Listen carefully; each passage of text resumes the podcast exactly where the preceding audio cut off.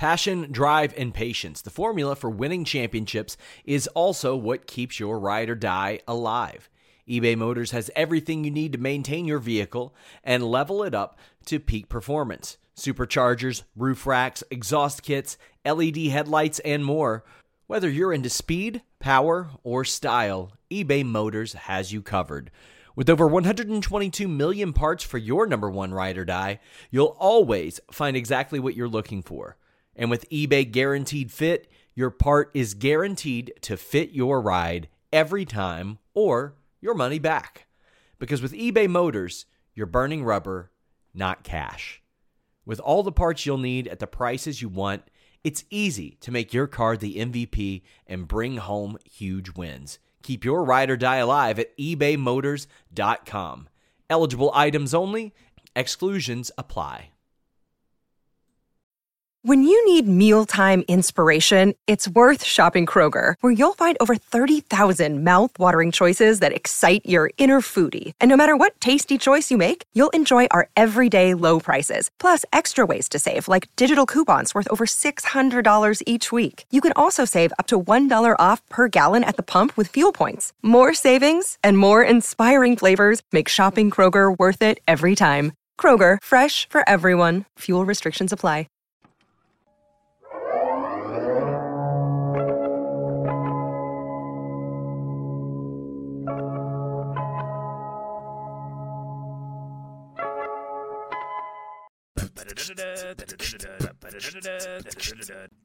Oh, it's Thursday, and you know what that means. That means it's time to ignite the dynamite.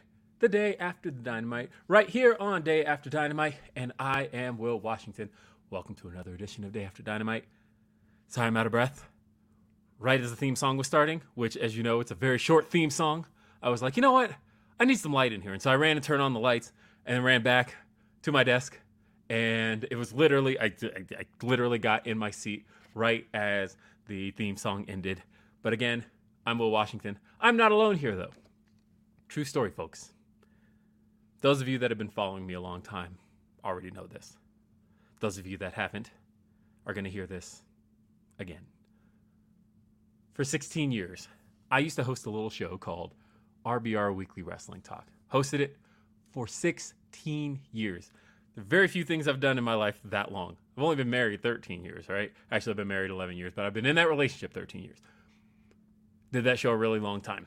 I left that show over a year ago, and um, I was part of a quartet known as the Fatal Four.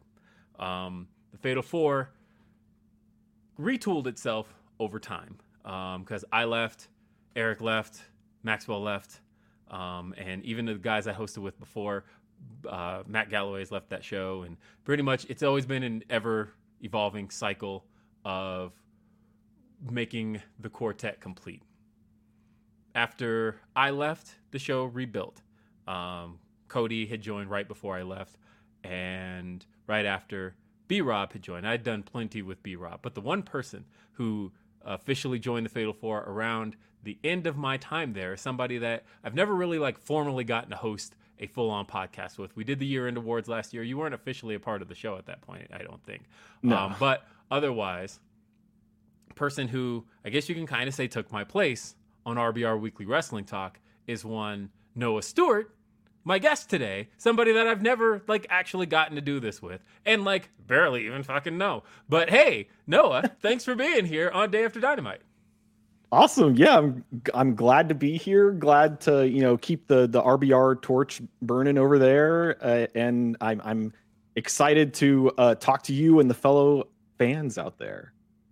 Well, thank you for being here. Again, it's I think for like the long time RBR people, they it's probably like a blast of of two different time periods hearing yeah. my voice and your voice and it's like they know all of the the idiosyncrasies of, of myself and they know yours as well but like together to to see those is, is probably a treat for some people so that's kind of cool so thank you for being here noah um it's been an interesting week. We got some some interesting news out of AEW. I won't say this was like a groundbreaking week the way weeks have been in the past, but we got some kind of cool some interesting stuff. tidbits. Yeah, some some Yes. fascinating little things. Okay, I have to know though. Again, I left RBR a long time ago. So you were kind of explaining it to me before the the show, but gas station garbage man was only like mildly explained to me. It's not that complicated. It's so I've started a, a new segment at the beginning of each RBR podcast uh, during just like, you know, our beginning prattle that's like 20 to 30 minutes before we actually start talking about wrestling, uh, where I present a food item that I found at a gas station. Uh, just because I go to a gas station almost every day, I'll get like an icy or something. I don't know. I just like eating garbage at the gas station.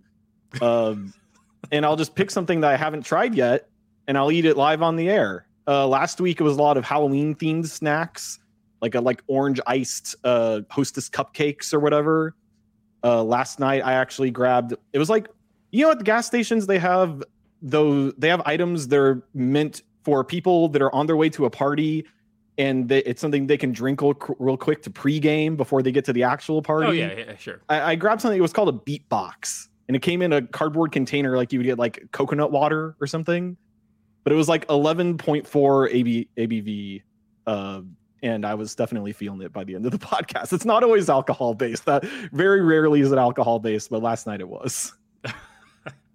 I think I've mildly heard about that. I saw some feedback. Speaking of of, I don't even know how to transition that. It's uh, it, it, it, we have our weekly cameo from Mr. Jeremy Lambert. Jeremy, Will Washington. There he goes. How are you, Will Washington? I'm doing pretty okay, actually. It's Thursday. It's an Ask uh, Grapsody Day, which I was about to promote, but um, yeah, it's it's a fascinating day, and uh, I'll I'll leave it at that for now. How are you?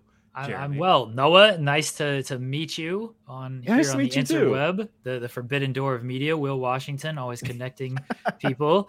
You can you can promote Ask Grapsody, Will, which is five o'clock on Fightful Select, by mentioning that Phil Lindsay of Grapsody was on the spotlight today talking about how he gets himself in trouble when he is on Fightful Select. I mean, look, paywall fill is a real thing. If you are not subscribed to Fightful Select and you've never seen Ask Grapsody, you have to. Look, um, I will say that we are.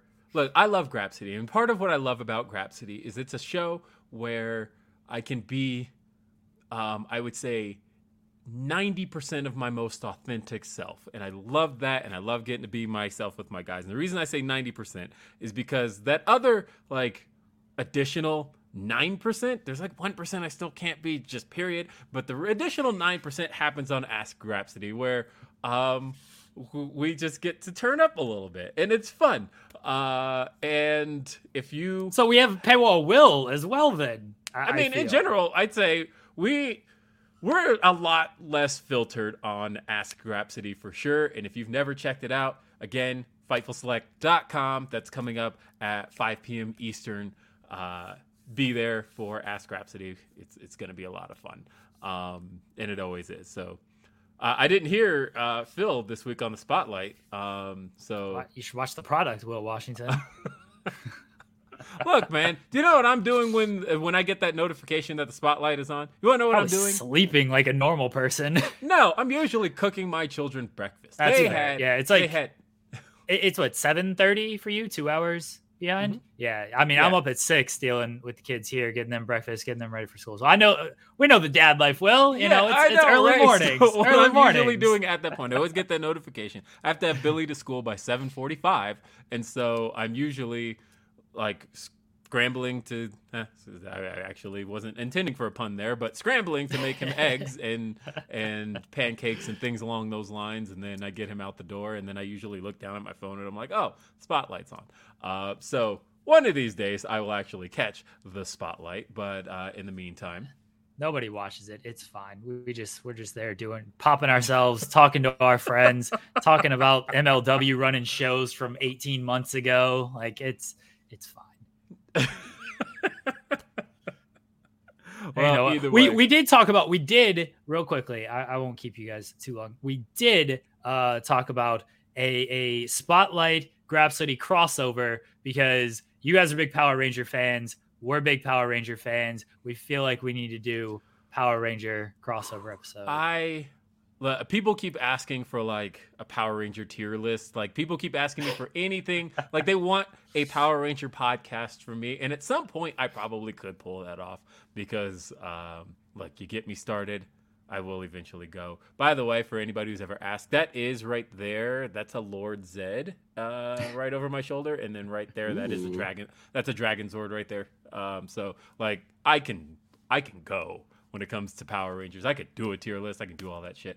But uh, in the meantime, you just have to wait and see. Thank you for stopping by, Jeremy Lambert. I mean, I just pop in whether I'm invited or not. I just just see myself in, see myself out. Y'all have a great show. Noah, nice to see you. Nice to meet you.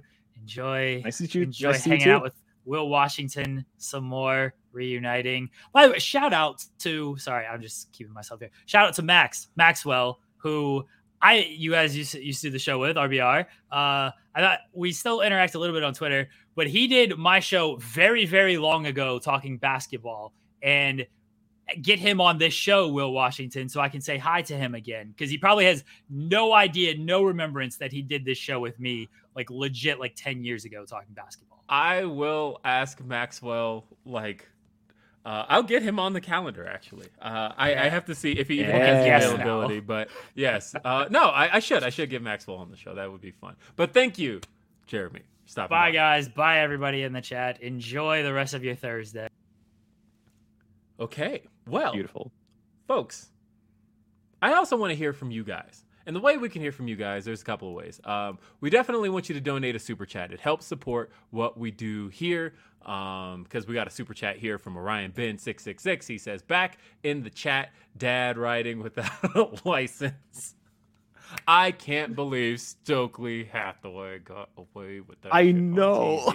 Um, twice. He said it like two or three times. I know, right? And it in a pre-taped promo, so it's not like one of those things where, uh, oh shit, he said that. Well, it's already said. It's like no, this was like in almost scripted fashion had to go through some channels.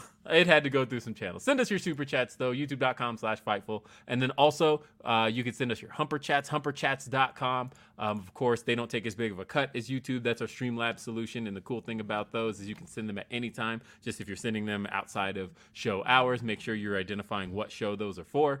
Uh, but again, um, Streamlabs is where uh, that hosts our humper chat. So again, humperchats.com.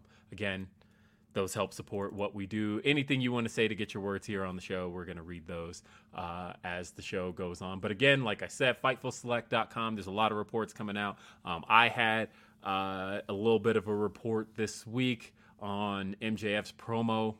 Um, Sean had noted in this week's Fightful Select update that uh, I had gotten a little bit of wind before things had happened, actually, um, that he was not at Dynamite, but uh, I was told before the show that he had an excellent, excellent promo that was going to air, that he did it in one take.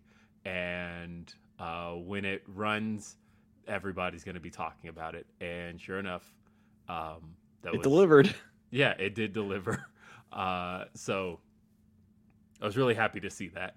Um, and well, what other details came out of the show? Of course, the big story out of the show, which we thought it was going to be the big story last week, but then there was uh, some scheduling things that happened, and we instead learned that Saraya is cleared to wrestle as of literally, I guess, uh, what, 10 days ago? Literally 10 days ago was when, of course, it's the 10th. Why wasn't I? uh, thinking that. But she revealed on the sessions with Renee Paquette that she was officially 100% cleared, good to go on Halloween. And being cleared on Halloween, uh, she was told she needs to start by wrestling about once a month. I don't know if this is, this is an exciting time, is it not, Noah? Yeah, I get. I so I am not the most familiar with Saraya's work, uh, because, and I've I've told you this, but I did not grow up with pro- professional wrestling. I like started becoming a fan in like 2012 through like 2014. Then I fell off uh, for you know over like six years or something until AEW hit TV, and then I got like really into it, back into it in a heavy way, uh, and started And now watching you WWE podcast again about and it. stuff. Like, go. yeah, exactly. yeah. Um, but between that time is when Saraya really, you know, that was like the peak of her career. Mhm. So I have uh, like uh, the most that I knew about her was that she used to wrestle, was very good, and then got injured in a big way, and mostly did like talk show stuff at WWE. Right. So I am not the most familiar with uh, her wrestling. Uh, so it'll be interesting to see that uh, finally on TV. Um, yeah, it, it's. I mean, I'm curious as to what exactly she's going to do. Um, Yeah. and and how much of it we're going to see. I mean, she's in the ring. She's she's gonna be having a match that's confirmed now, and we'll talk about the segment in just a little bit. But yeah, there's a lot of people who didn't get to see what she brought to the table, and a big part of it is because her run was kind of short. She, of course, debuted on the main roster, and I'm specifically talking main roster. Obviously, NXT had its its niche following online, um, but a lot of people didn't get to see what she did there. Uh, and as far as the the big stage was concerned, she debuted on Raw 2014, and then she was out of action uh, in 20 at the like she was there for that uh, for most of 2014, and then she was a part of when the women's evolution started in 2015 when um, Becky was called up, Sasha was called up, um, and uh, Charlotte was called up. And then, of course, 2016 rolled around. She was off TV for a long time. And uh, between having an injury and uh, and then on top of that, there were some other issues as it related to her relationship and, and drug issues and things along those lines. Stuff that she touched on uh, last night. Yeah. And then she returned in 20. Uh, what year was that? Was that 2017 where she returned with uh, Absolution? Um, and then. Uh, and she was a part of a faction with Mandy Rose and Sonya Deville. And then she got Okay. injured. And that was the permanent injury. That was where it all uh, basically stopped for her. And then in 2018, she became the general manager of SmackDown. But so, like, there's very little actual in ring stuff here. Like, the stuff people really saw from her was really that year, that 2015 or 2014, 2015 year. But beyond that, she never really got to do much because it just felt like it stopped. Um, and so to see So people that, generally see that her stuff that she did in that very short amount of time as being very good, right? Yeah. Um. Uh, well, especially like the feud with with AJ Lee is one that people really look at uh, that she had in 2014. Ah, Um, because she, of course, you know, the thing that Paige as a character was famous for was that she came in, she won the Divas title on her first night on Raw. Um, it was an open challenge that AJ Lee had opened had opened up. Paige's music hits. They're like, "Oh, that's Paige from NXT," and she comes in and immediately defeats AJ Lee for the women's title or for the Divas title. And then she kind of struggled to get over after that. And so they did the smart thing, which was AJ Lee left TV to go get married and take some time off. And while she was gone, with Paige struggling to get over and really getting some some crummy reactions, they decided, hey, what if we they did a reverse of the angle. Paige was the SmackDown or was the Divas champion. She does a call out of, you know, open challenge. AJ Lee returns from her time off and comes in and beats Paige immediately. oh, And weird. and so that was the uh, and that was the double turn. That was AJ returns, she's a babyface now, and then Paige ends up angry about what just happened, and Paige turns heel, and so that was. Um, and I say all that to say that based on the th- way things went last night, if they decide, I can see AEW deciding probably quickly that Paige may be better served as a heel um, if things don't go strongly because uh, I say it all the time. The thing that AEW fans really like to stick to is their homers. And I feel like uh, that Newark crowd is probably going to cheer Britt. and I think that may not go in Saraya's favor, but that's okay. She's been in that situation before, yeah. and turning her has worked out for her. She's been a pretty strong heel, uh, so. And also, just the things that she's been saying in her promos, whether intentional or not, have kind of seemed like it could go either way. Like that right. she she's being aggressive towards AEW in a way that seems like it could be heelish, but she's also like, you know, rallying up the crowd and, you know, playing for sympathy and being a baby face too. So sure. it could really go either way. Agreed. Um, I want to read a super chat. Um, and by super chat, I mean humper checks. I want to give definite credit to where this was actually donated. This one came from uh, Dana. This one says, give me a second. I'm actually trying to pull it up. There we go. Dana says, uh, for Dad, huge fan of the show. Dad is my favorite post Dynamite review show. Thank you. Um, nice. I very much appreciate that. Uh, says, do you think we're getting a Brian Cage versus Ethan Page tournament final? Um, mm. After the angle with Lance Archer, I wonder if that, that was a write off for Starks. I don't know if it was a write off for Starks uh, or if it was trying to stretch the tournament out to fill next week's Dynamite and Rampage because they're both live next week.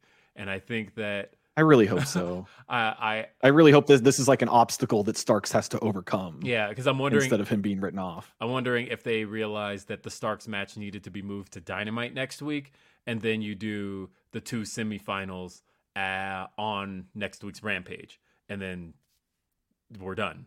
Um, basically at that point. Uh, and and then the final, of course. I think it was. That's my gut feeling is that they just realized things needed to be moved to fill up next week's Dynamite, and then you have two matches on Rampage next week. Yeah, because they're both live, and you've got to sell those Rampage tickets. Uh, because again, right. I, I think it's a mistake not filling up those Rampage cards the way that because the last few weeks of Rampage have been live, and it's been uh, kind of a pain to watch like what they did at Daily's Place, where it was live in front of a crowd that hadn't had Dynamite or AEW in a while uh, since before Revolution. So there was a lot they could have done, and they kind of got a little bit of a ho hum cart, right? Yeah. So I mean, last week, like last week was what the main event was Gates of Agony and Wardlow. Yes. And like that's that's a fine match, but like not really like main event like well the, the funny thing is uh rampage is kind of a backwards show right where rampage really pushes its biggest match first because that's mm. likely when they're going to get the most viewership because rampage runs sense. so late and so rampage the rampage main event is never like uh something to completely write off but I think since the first episode of Rampage, the very first Rampage was the uh, the opening match was Kenny versus Christian, right? Like that that was the still one match. of my favorite AEW matches. right, that was the bigger match to run, and then the main event of that show was Red Velvet versus Britt Baker, and like it gave Britt Baker her due to say that she's in the main event, but ultimately we knew the biggest match they could put on was the one they opened the show with, and I think that that's just how Rampage is structured. Like this past week I mean, Shibata versus Orange Cassidy was the match. That's the match everybody came for. Mike Tyson was commentating like Rampage main events aren't necessarily main events. It's like we know what's happening here, or at least we should. Um, we got another one, Mac from Brooklyn. He says, Will Washington and Pro Wrestling Noah, RBR past and present. That's what's up. Thank you, Mac. Yeah. Always appreciate you. Um, and Okay, we got another one. This one is from Don't Mind Me, I'm at Work. I love that username. Thank Perfect. you. Uh, it says, uh, this is a humper chat. He says, There have been a lot of rumblings about Warner getting more AEW media. Assuming this means we're finally getting an ROH show, what form would you like it to come back as? One hour live TV on, say, Thursday, second hour to Rampage, streaming on HBO Max. What would you like to see? What would I like to see? I don't know. I think everybody should be taking more advantage of the streaming platforms out there. I think that um, HBO Max has such a strong base uh, that if you have a relationship with Warner Brothers Discovery, it makes no sense to not take advantage of that. And that is, I feel like HBO Max has a really dedicated, um, intentional base, if that makes sense.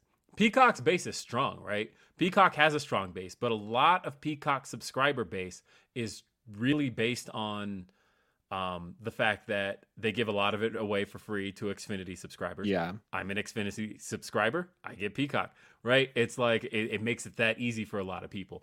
Um, and the fact that it is like free to watch with ads like uh, you still get ads with the five dollar tier but that gives you access to other sh- you know like exclusive shows mhm. but it is still something that you can view without really putting money into it Yeah, I feel like because I, I feel like Peacock and Amazon Prime to me are the two most unintentional subscription based services where like people have it, but they usually have it tied to something else.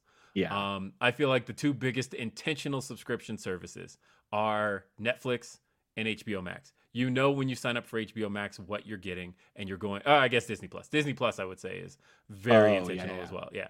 Um, but HBO Max is a very intentional service. You know people who have HBO Max and they know what they want out of it. They're going for their Game of Thrones, or in this case now, House of the Dragon. They're going for the content that they want out of HBO Max. And so, being a very intentional streaming service, I feel that that's something that should really be taken advantage of by whoever has a relationship with it, um, because it's something that people use because they have it.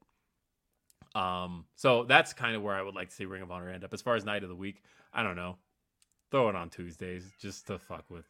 Um, yeah that's kind of what there's throw so the much back out there. wrestling Why not? yeah Um, but there's so much wrestling happening during any given week now that yeah it's who do you counter program yeah, it's and, and i i feel like it's either nxt or it's impact like Yeah. who which one of those Um, but I mean, like I said, I've been hearing rumblings for a while as far as where it's going to end up and um, what it's exactly going to be. I think we'll probably hear a lot about it at the next pay per view, which is only a month from today.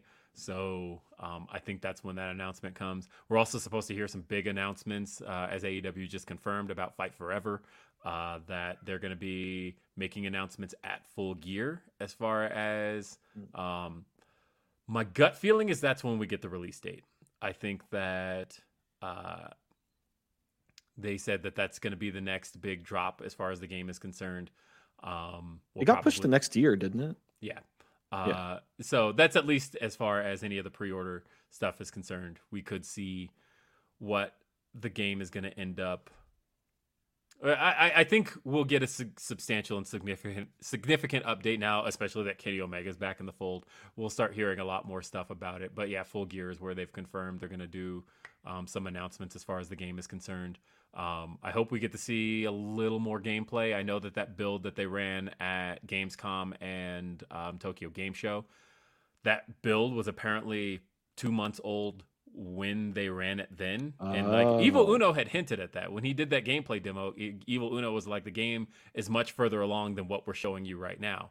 That that was an old build, and already it's a it's a lot further along than just that. So um, we'll see. There was of course a rumor that came out of WrestleZone um, that dropped about the game being in Game Pass, and then um, the that was squashed Official- like within Yeah. 24 hours Within 24 hours, AEW Game said that they don't in, uh, have any intentions at this time of dropping it on any subscription services. So uh, that dream died very quickly, I guess.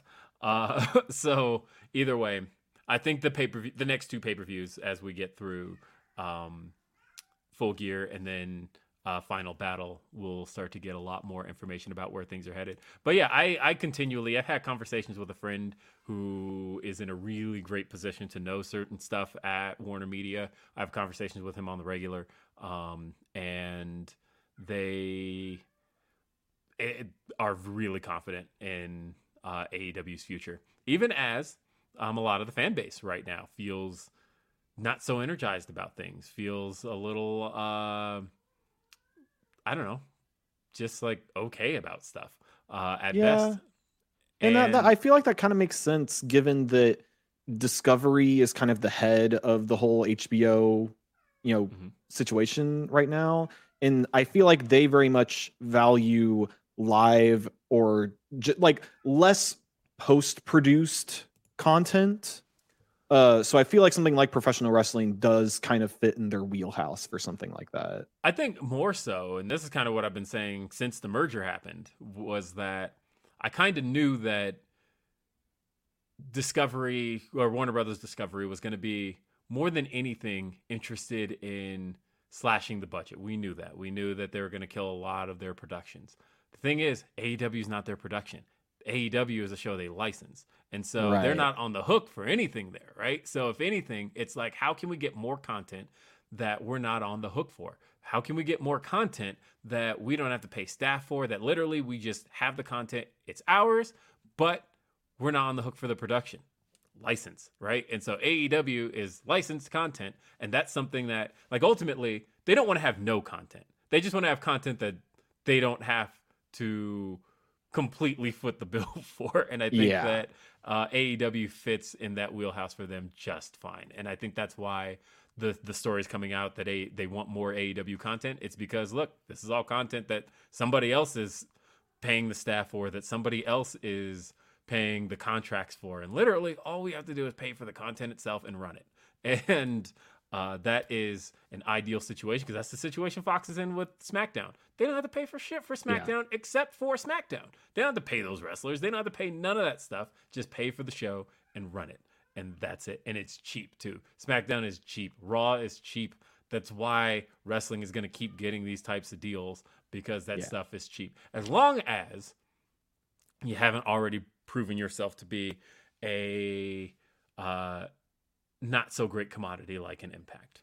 Um, right. And also and, just knowing the kind of content that Discovery likes, I could also see them making some more shows like Roads to the Top or any other kind of you know reality TV show starring professional wrestlers kind of thing. I'm pretty sure yesterday was when they started taping the Roads to the Top replacement show. Um, oh, that the uh, uh, that as far as I I know, they at least talent was told that on the maybe it's next week's show, maybe I'm wrong, but I know it was either this week or next week that talent was informed that hey, reality TV cameras are going to be backstage and we're going to start taping these scenarios for our next reality show featuring AEW talent. So like be aware that you're going to be on camera for a lot of your reactions to things and things like that. Of course, they also have to agree to it. Um, well, I can't wait to see what Jericho and his eight dogs are up to. um, and uh, well, and the funny thing was that was the thing people liked most about Roads to the Top, right? Like, uh, it was. This is the story of the one. As a maintenance engineer, he hears things differently to the untrained ear, everything on his shop floor might sound fine, but he can hear gears grinding or a belt slipping. So he steps in to fix the problem at hand before it gets out of hand. And he knows Grainger's got the right product he needs to get the job done, which is music to his ears. Call, clickgrainger.com, or just stop by. Grainger, for the ones who get it done. When you need mealtime inspiration, it's worth shopping Kroger, where you'll find over 30,000 mouthwatering choices that excite your inner foodie. And no matter what tasty choice you make, you'll enjoy our everyday low prices, plus extra ways to save, like digital coupons worth over $600 each week. You can also save up to $1 off per gallon at the pump with fuel points. More savings and more inspiring flavors make shopping Kroger worth it every time. Kroger, fresh for everyone. Fuel restrictions apply wasn't so much the the at home drama that people were into. The things that anybody who liked Roads to the Top liked was the stuff backstage. You know, the the Brandi having to sit down with Red Velvet and uh, Jade Cargill over the um, over the getting slapped too hard stuff like that, and um, Cody as far as when he got backstage after being booed and like how did that feel? Like that stuff was the stuff that was intriguing. The stuff at home, who fucking cares? But uh, that was the stuff that we wanted to see was how, you know, I, I would love to see how Saraya felt getting backstage after oh, that yeah. promo, right? Like that's stuff that would be really cool. Um, and I think that if that's essentially what the replacement for Roads to the Top is going to be, um, gimme. I'll take it. I would love to see a behind the scenes type show.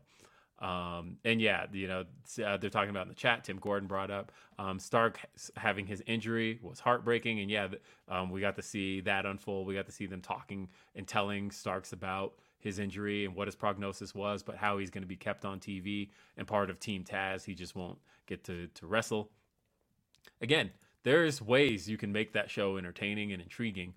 Um, I just think that, yeah, the at home stuff just wasn't any good or any fun. So, are you ready to talk about AEW Dynamite? Yeah. Uh, so, show opened with an eight man tag match. We saw the Gunns, the Gunn Club, teaming with Swerve in Our Glory. And again, little things to watch for with Swerve in Our Glory. As I've mentioned before, that is a long term story that has its ending already, like squared away. It's a long term story that's going to keep playing out. Keep watching that story. Um, and the. So, of course, there's still questions. Questions you should be asking. Like, again, last week, Keith Lee asked the question who is behind the camera? We still don't. Yeah.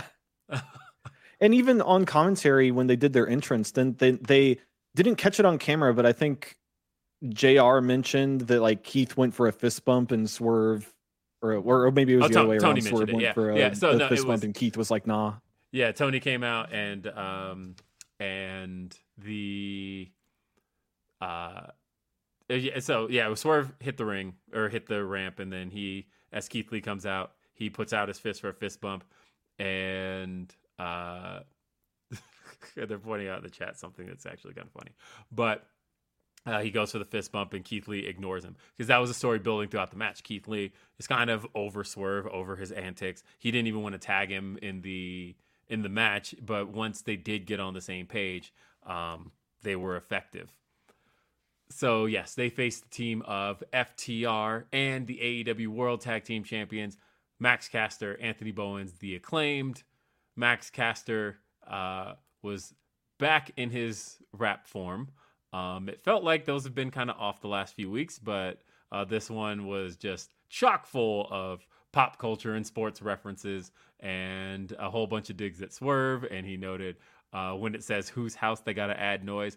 I took exception to that, of course, as the guy who made the whose house part of Swerve's theme. Can you prove that? I don't know. Maybe. All I know is as uh let's see. Well, where is it? Do I uh, Oh, I guess I don't have it with me right now. Oh, yes, I do. Um, all I know is, and of course, not going to get myself copyright struck, but when I play uh, Swerve's theme, it sounds a little bit like this. Uh, here it goes. Oh. Oh shit, the volume's not loud, loud enough. Ready, ready, ready. Um, all I know is it's it sounds like this. Whose house? And that's all play from that. So I'm just saying that uh, if if there's um, some sweetening to that, mm-hmm. I'm not going to say anything else. All I'm going to say is shut the fuck up, Max Caster. All right? Worry about your own intro. And uh shots fired. Yeah. Either way, nah, it's it's um I like Caster's rap this week and I feel like that's the piece that the fans like really want out of the acclaim and I got glad they got to see more of that. Of course, it was noted that they had um they had Daddy Ass with them, but we didn't see Daddy Ass. And then he just rushes the ring and goes straight after Swerve. That was kind of cool. Uh, and then match basically kicks off, gets started, and this was really a showcase of two different feuds, but really three different stories, right? Because uh, FTR was doing their thing, um, and they've got their beef with the Gunns, but also FTR still wants those tag team titles, so uh, we got to see a little bit play out in the ring with them and uh, the acclaimed, and they're on the same page, but at the same time, they want those belts, and they know that when it's time, it's going to be time. So, crowd was into this though. The show, of course, took place in Boston. Uh, I was asked earlier today that, uh, as far as Boston was concerned, because I guess Tony Khan came out after the show and noted that Boston was the second most run city of AEW's behind Chicago's. And I was asked how true that was. And off the top of my head, I went, okay, I remember Dynamite in Boston 2019. That was the first or second episode of Dynamite. That was the one where um, Private Party beat the Young Bucks. That was definitely in Boston. I remember that. They were in Boston last October, I want to say. Um, and then they were in Boston just earlier this year because I remember the Yeah. the thing that stands out to me about Boston, by the way, as a um, as an arena, spe- uh, specifically the Agganis Arena, is that there's like this giant exit section that's like right in the middle of the shot. So like there's this like you see all these fans and then you see this like giant black Gaping square. hole. yeah, this gaping hole in the middle of the the the wide shot, and it, it just always stands out to me. So I always remember that visual. And I remember earlier this year, it was during the Adam Cole and uh, Hangman feud because Hangman had that promo where he kind of put Adam Cole in a box, and so. uh so I would say this is their fourth time in that arena. Correct me if I'm wrong, and that would be one of the cities they've run the most often because the only only other one would be Chicago and obviously Daily's place. So, um, although trivia question for you: Oh, Which I city? got this. All right, ready? Which AEW city has had more pay per views? And chat, no looking this up, but I want to see the chat's answers as well. Is it Jacksonville or Chicago? That's hard because I feel like recently they love going to Chicago, but I want to say it's Jacksonville because of COVID, because they had to like run pay per views there. So that's my brain tells me that that's what it is. So I, I'm gonna say Jacksonville. Your Am brain was on the right track because that's actually a trick question. They're tied. Um, they've had the exact same amount of pay per views, and so your logic was sound on both because uh, they've done as many pay per views in Chicago as they had to do in Jacksonville during That's the crazy. pandemic. The because they did five pay per views in Jacksonville, and then they've also done All Out One, um, All Out in Oh, 2021, uh, and there was the Revolution 2020, um, Forbidden Door, and All Out 2022. So uh, both got five.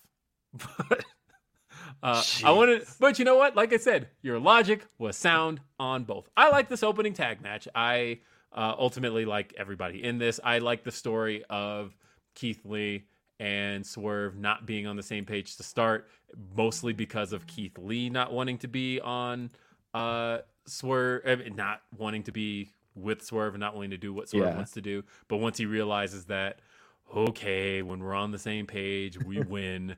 Uh, I I like that. I like them coming together. Ultimately, though, the baby faces won. And I did love the spot of all the baby faces having all the heels in the corner doing, you know, like punching down on them. Oh yeah, And then Keith just tosses Max off of him into the center of the ring. I thought that was great. yeah. No, that was a fun spot. Um, and then of course, uh, Swerves dive into the uh, everybody else, uh, followed by the uh, Dax Harwood suplex. Great stuff. I had fun with this match, uh, and the crowd was really into it. So this was a great way to start the show. Um, I love when hot tag matches get to start the show.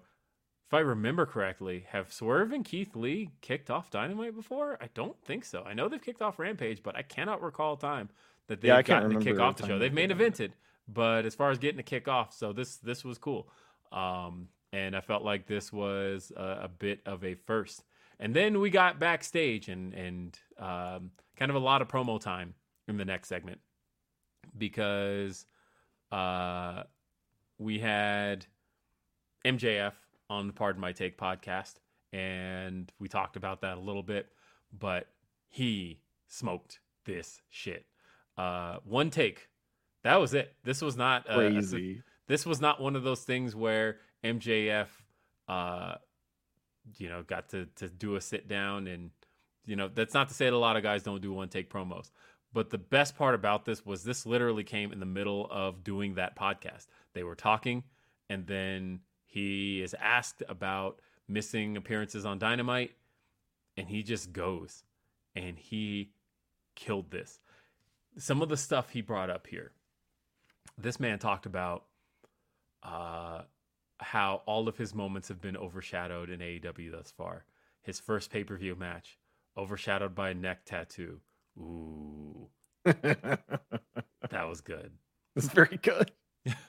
Uh, his second major moment, uh, he talked about, you know, he main evented All Out 2020 and Against Moxley, right? yeah, against Moxley, but the only thing people were talking about on that show was Matt Hardy Humpty Dumptying himself, like Yeah. uh, MJF said. Uh, he talked about his major moment with uh, Blood and Guts and how it was supposed to be him aggressively standing on top of the cage with his crowning moment being bloody. And instead, but he's talking about uh, Chris Jericho falling onto crash pads. And at least he didn't say the crash pad part because I was afraid, like, you can't say Yeah. that. Uh, and like, my gut was like, oh, what's he about to say about that? Because that breaks kayfabe. hmm And then, And I, I feel like that one might even be just a little bit of a stretch. Like, yes, he's right, but also I feel like one of the most iconic images of that match is Max with it, like you know, with the crimson mask standing on top of the uh, of the cage. That's just a, a powerful image from that match. It was a powerful image, but I agree with the idea that like the only thing people were talking about was Chris Yeah. Jericho's landing. Um, and then we had the uh, he brought up his big return, literally just uh, two months ago. This being the most egregious example of him And- being overshadowed. and the fact that it was overshadowed by a press conference and i that's the first time the press conference was actually referenced on television Oh, is that Holy true? Wow, that's right. when has that press conference been referenced Yeah, I mean, I guess like they've like danced around it, but yeah, I guess this is the first time it's actually been referenced as like this is the event we're talking about. yeah but i can't recall a time that's been mentioned on tv wow. and uh, but MJF talked about how this is going to be his moment. Although, wouldn't it be wild if some dumb shit happened at Full Gear as well? Uh, but either way, yeah, I thought he was great here. Um, he talked about Moxley having two left feet and not an athletic bone in his body, but he turned that around. Right? He was like, with all of Moxley's setbacks, Moxley still became the best in the world, and I love that because he's absolutely fucking right. Um, and although DQ Irving in the chat, good point. MJ talk MJF talking about being overshadowed, but forgets about overshadowing Wardlow. He's always the hero of his own story, and it's great. He did. Yeah. Uh, Yeah. but no, he, he, the way he took his digs at Moxley, but then turned it around, and yeah, Moxley is the best in the world. Like he he knows, and it, I MJF is so good at this. He is so good at, and I feel like it's a skill he got better at upon his return. And tell me what you think of this, but I feel like MJF got a whole lot better, and it's almost something I want to see Britt Baker get better at at playing your role as the heel, burying your opponent in a way that a heel should, but also lifting up exactly what you're talking about and making the fans see it in a positive light. I feel like he got better at that since he's been back. And not just at Moxley, but AEW as a whole, right? Like when he did the interviews with uh, Ariel Helwani, you know, before um, the first time he did the interview, everybody's like, why is he doing this? Why is he like talking about going to WWE? Why is he talking about the bidding war of 2024? But he found a way to get better at that. Where now, like when he brings up the bidding war of 2024, now he spins it in a way where he talks up the AEW product and how the AEW product is as big as it is because of me. It is as what it is because I'm on it. And if they want to keep it that way, AEW has to pony up some money. Like, okay, now all of a sudden you're talking up AEW, but you're making people feel like it's because of you. And so or at least you're you're spinning in a way that's because of you. Because of course, as Regal did a couple weeks ago, MJF's uh, points all are valid to him, but can easily be deconstructed like a true heel should be. What do you think? Yeah, I, I, I think that all of that is very valid, and it is that he, you know, he very much is the reason why people show up, especially now that kind of a lot of the main characters, let's say, of AEW are not around. Uh, so I feel like the audience is very much latching onto him as like one, like he is still like when you think of AEW and who is on TV right now, MJF is kind of the guy. Mm-hmm. Uh, so I think that yeah, that makes perfect sense. That that that would be his argument. Except he's not on TV right now, and that's that. That's well, right now, yeah, itself. that's true. And then right after that, as we brought up, we got the Stokely promo and uh, talked about how he thought he and MJF were friends, um, and that we My were God. always going to do things together. Uh, but now he's dick riding Moxley. What the fuck? You said dick riding on TV? That's amazing. Like I, two or three times. Yeah. Nuts. I love it. I in an edited video package. Like how but I I guess when you are Stokely Hathaway, you you have the charisma to pull that off. Yes. And I am curious to where all of this is heading. I still don't trust Max. Um and yeah I just don't. Do you do you think that they're still going to be responsible for like screwing over Moxley and getting Max the championship? Do you think they're they're just kind of playing like you know playing up this disagreement, but they're actually still you know in cahoots behind the scenes? I think that yeah, I, I don't know. I think that yes, that's. Oh, I, I think MJF is still ultimately working with them but I don't know. I don't know how we get there. So then we had a the first round of the full gear tournament. This full gear tournament, uh, looking at the landscape of it, didn't get to talk about this last week because the the full landscape was announced on Rampage, and I don't do a show for Rampage. Although if I did, Maybe I should do a show before. Right? Oh, yeah. I mean, well, think about it. Oh. So, like, I do day after Dynamite, right? DAD. What if I did a show that previews uh, Rampage and it's called? Uh, am I breaking up? Is there a thing here? No. No, anyway. I don't. No, I'm good. No. Uh, so, but what if I did a show that came on right before Rampage, and we call it Right Before Rampage or RBR, and it's hosted by oh, me? Oh my god. No. Perfect branding. Yeah, I figure. Yeah, yeah. I, I, I, don't know. I just figure doing a show called RBR would make perfect sense, right? Right before Rampage. Let's do it. Um, and, wow. Uh, so I'm sorry. uh, so the the the tournament was announced. I like the tournament. I like the full gear tournament um, because I like how they've kind of made winter is coming the most important like dynamite of the year. And uh, you know, the first year, of course, Kenny Omega won the full gear tournament. Um, the finals of it were uh, Kenny Omega versus Hangman Adam Page. He went on to Winter is Coming to become AEW World Champion. So mm-hmm. at least we have an established precedent that not only does this tournament matter, but winter is coming matters. And so I like that. Right. I also liked that the um last year, right? You had the tournament, it came down to Miro and uh Danielson. It was supposed to come down to Moxley and Danielson. And rumor has it that Moxley was supposed to win and turn heel in that process. And uh instead it ended up uh, doing due Mm-hmm. to circumstances that ended up making Moxley an even more sympathetic babyface. Uh, it ended up uh, with Brian winning the tournament and Brian turning heel and having that really phenomenal couple months of a heel run.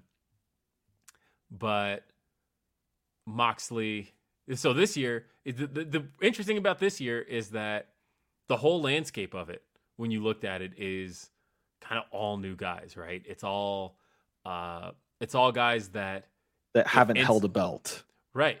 All of them, if inserted into the title picture, would refresh the title picture. Like, especially if Yeah. MJF is winning the title, every single option in this is a fresh option. So it, it, it makes it really curious where things are headed. Uh, but the opening round match, Ethan Page versus Eddie Kingston, was already a something we looked at as a ooh, who wins this? Like on the one end, the fans want Eddie Kingston. They love Eddie Yeah. Kingston. On the other side of it, though, Ethan Page has this story kind of brewing. They've been Uh, pushing him a lot for yes. the championship. So that question remains. Uh, it, it remained through this match. Would you do you push Ethan Page because uh, he hasn't really been getting his um his singles do since he came into the company, but now feels like the time to Tied up it. with tied up with top team for Mhm. like a year. And now here it was. Uh, the match was fine. I, I yeah. I don't know. I, I didn't hate any parts of it.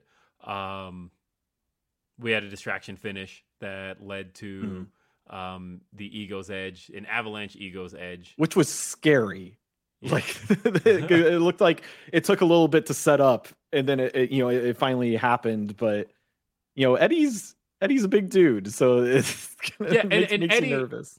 Eddie is smart in those types of scenarios because the the thing Eddie did that I liked here was the way when uh, Ego wasn't able to get all of uh, Eddie's arms locked for it. The way Eddie made it look like a struggle, like okay, he doesn't have my arm, Yeah. so I'm gonna start to kind of fight it a little bit. And uh, and of course, yeah, Eddie did get, as being pointed out in the chat, Eddie did have a visual tap out. Eddie had it one uh, when Stokely um, distracted the referee. But ultimately, we got to see Ego get the victory. This is his first. I felt like this was his first major like singles victory on Dynamite, and uh, and he's been in the company since February, March, March of uh, 2021. It's been well over a year and a half.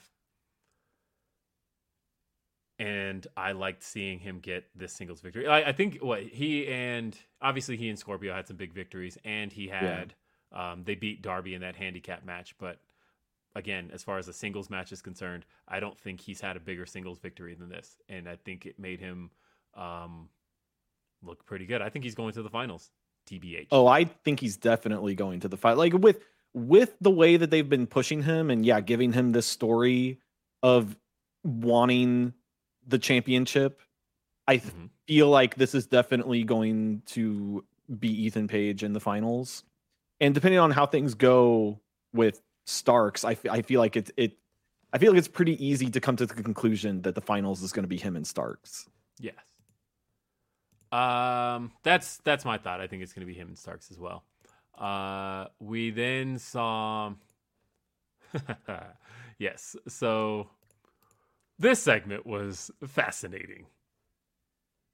We saw a uh, Ari Daivari Oh, basically just boy. getting slaughtered by Wardlow. boy. Um, but then and then the match wasn't very long. I almost think it No. took a little bit longer than it needed to. Uh, and so after Powerbomb Symphony, all of that, Wardlow, uh, who was accompanied by Samoa Joe, Samoa Joe, and accompanying Wardlow, looked quite and visibly annoyed by Wardlow the whole time. So we knew something was coming. It was just a matter of when. Wardlow calls out Powerhouse Hobbs. He uh Hobbs makes his way out and Hobbs says we're going to do this on my time and you know Wardlow says uh he wants to fight Hobbs and uh, and then he notes that he wants to fight and he's going to retain this TNT championship. He'll put the TNT title on the line because he's going to retain this title and he's going after all the titles. And this angered Samoa Joe. And Samoa Joe clocks uh, Wardlow with the title and then chokes him out. Coquina clutch.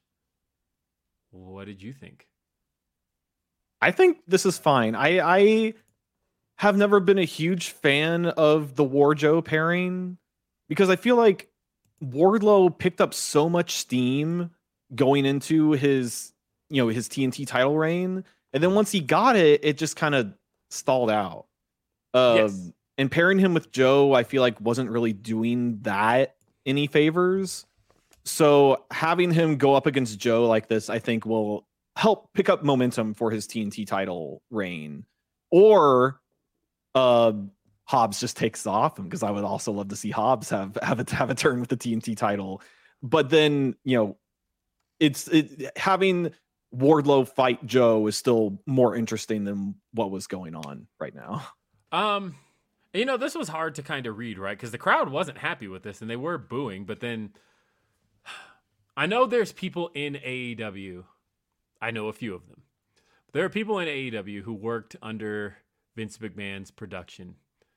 I wonder, I'm interested in asking Tony. Tony, if you're watching, answer me this.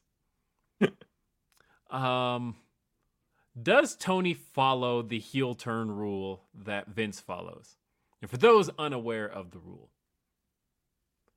Vince has always had this rule. It ex- it started in I want to say 2001.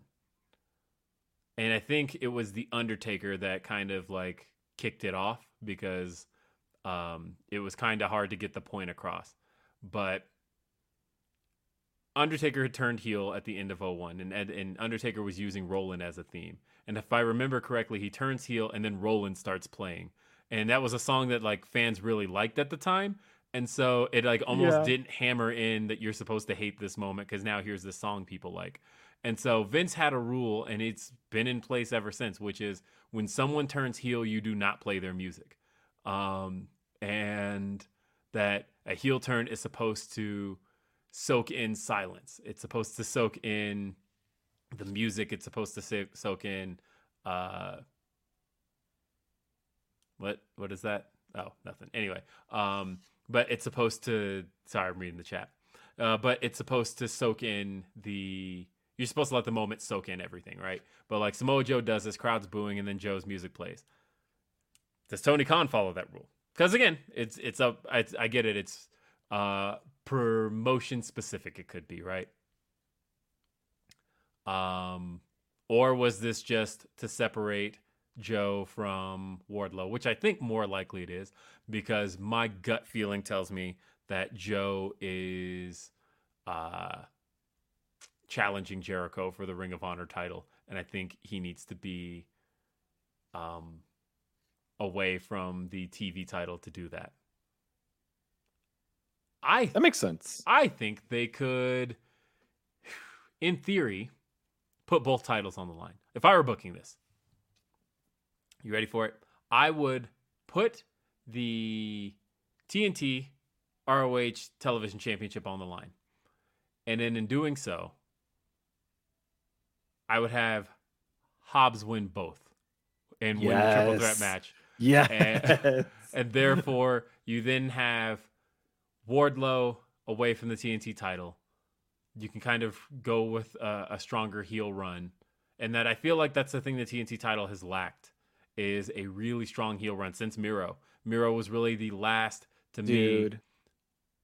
I, w- I was thinking about this the other day that Miro I feel like is truly the best TNT champion that we've had. I would maybe put Darby up there. Uh, but Miro is the champion I was most entertained by. Just all of the gods' favorite champion stuff was just was was so up my alley, I, and I loved all of that. I did too. I think um, it was really starting to get its legs under it when they took it off of him. Um, and yeah, I think Darby has probably had the best babyface run to me. Mm-hmm. Uh, I would like to see them get back to having. And yeah, I get it, Caden. Yeah, uh, Cody had a strong run to get it started. I think. Oh yeah, Cody established the belt easily. He established um, it as the open open championship yes. uh, belt, which or the open challenge belt, which is, has has made that it, it has helped differentiate the TNT title from the world title in a good way. I think. Yeah, I just I, am ready to see a heel try again with it. I feel like the Scorpio Sky run didn't work as much as I wanted it to. As much as I love Scorpio Sky, I feel like we weren't seeing it out of him and I am just ready to see a strong heel with that belt. I want to see it be Hobbs. And I think a good way to run with that would be to have him win both. Put both belts on the line, triple threat match, TNT, and the television championship. And then yeah, I think you can move Joe on to yeah. to Jericho. I think ultimately as much as Jericho keeps going after these former Ring of Honor champions, that's the one that needs to ultimately. I don't know if it's the ultimate one, but I know that that's one that we can't keep avoiding.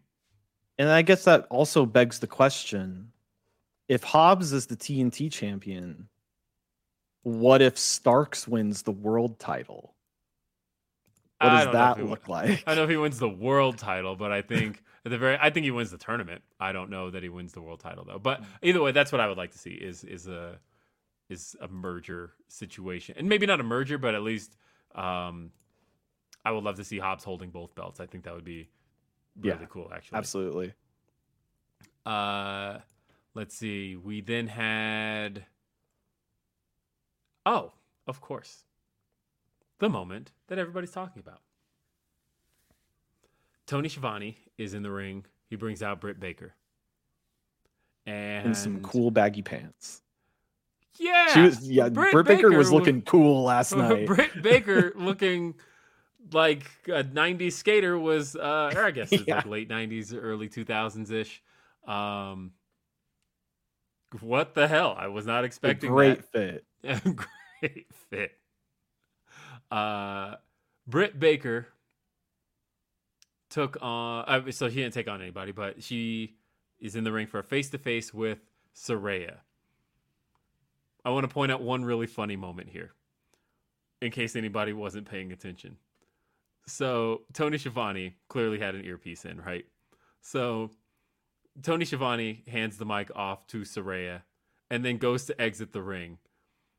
But like is clearly in the shot, and then you can see him like pause because I think somebody told him in his earpiece, Hey, you're like kind of bending over in the camera, don't do that. Like stop for a sec. And then he just like gets out of the ring uh, but he's very clearly in the shot doing so. Um, I don't know. I thought that was funny. Oops. But either way, Saraya makes her big announcement. She says that unfortunately for Brit, she's 100% clear. I have to tell you, regardless of how you may feel about Saraya.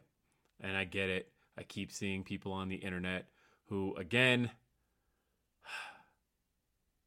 I feel like my issue here is that we kind of pick and choose whose personal stuff we want to throw in with um, pro wrestling. And that's why I, as far as I'm concerned, I just avoid all of it because at the end of the day, I'm solely talking about the show that I watch. Um, because there's a lot of people whose stuff is conveniently ignored and uh, i'm here to review the show that's put on in front of me. Right. So but i've seen it. I've seen it all. I've seen all the reactions to Saraya. Um, that said i'm just going to straight up say it. When she said she was 100% clear and you could see that emotion in her face i actually welled up a little bit. I actually felt that. I actually felt like uh that was a cool moment for her to get to to do that that anybody whose career didn't get to end on their terms especially in their 20s um, that sucks. And you always want to see that person get a second chance. And she got it. And that was a really cool moment. And she announced that she is clear. I there is nothing about this that i felt poorly about to start yeah. And I hope things work out well for her. Because I mean I feel like people were saying similar things around the time that Bryan Danielson and said that he was going to wrestle again. Like people, you know, like Oh, people I thought he was never going to wrestle again, and I was at turns work out he when, did. I was at work when that news broke about Bryan returning to the ring. I and do you know how hard it is to explain to coworkers at an office building that are like, "Whoa, Will, what's wrong?" And I'm like, "My favorite wrestler is Yeah. wrestling again," and they're like, "I'm sorry, what?" I'm like, "So like they're not hurt?" And I'm like, "They're not dead?" Like, no, they're wrestling, and it's great. It's a miracle. You don't understand, and you'll never understand. Get away from my cubicle. Um, but anyway, so um, no, I, I I did, and and like I said, like just to see. Again, I am a guy who's, as far as wrestling is concerned, never say never, and I think the last couple of years have really proven that never say never is uh i- is very true in pro wrestling. Somebody's told they're never gonna wrestle again until they're in the friggin' grave. I don't buy it. I don't Yeah, buy I mean- that we've seen the last Undertaker match. I don't. I I just don't. I don't I mean, buy especially with all the stuff we've seen in the past like two years.